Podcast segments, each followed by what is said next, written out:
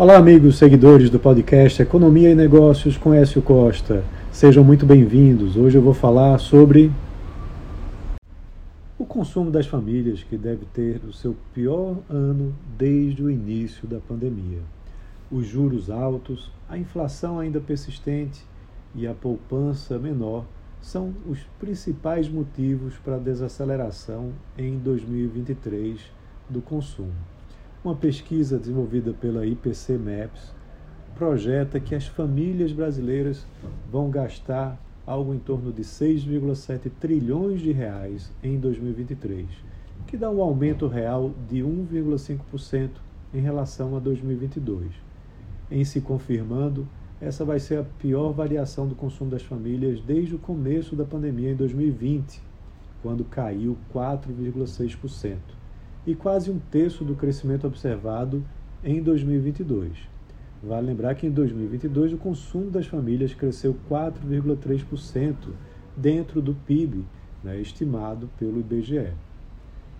E é importante a gente ver que há uma é, piora justamente nas condições para que o consumo aconteça nesse ano o contexto macroeconômico não tem ajudado. Essa inflação mais persistente, o crédito mais caro e mais restrito terminam contribuindo né, fortemente para que isso aconteça. A, a cadência do consumo ela vem operando bem diferente dos anos anteriores, quando houve uma retomada do mercado interno após a crise causada pela pandemia é, vale lembrar que a proporção do consumo das famílias no PIB caiu de 62,89% em 2020 para 60,97% em 2021, que foi a menor parcela desde 2011, quando deu 60,27%. E essa fatia subiu para 63,07% no ano passado. 2022 foi um ano de recuperação com condições sanitárias melhores, a economia, principalmente no setor de serviços, acelerou o ritmo e as famílias voltaram a consumir mais em bares, restaurantes, hotéis, trazendo um impacto positivo importante na demanda interna né, e, pelo lado da demanda, no PIB brasileiro.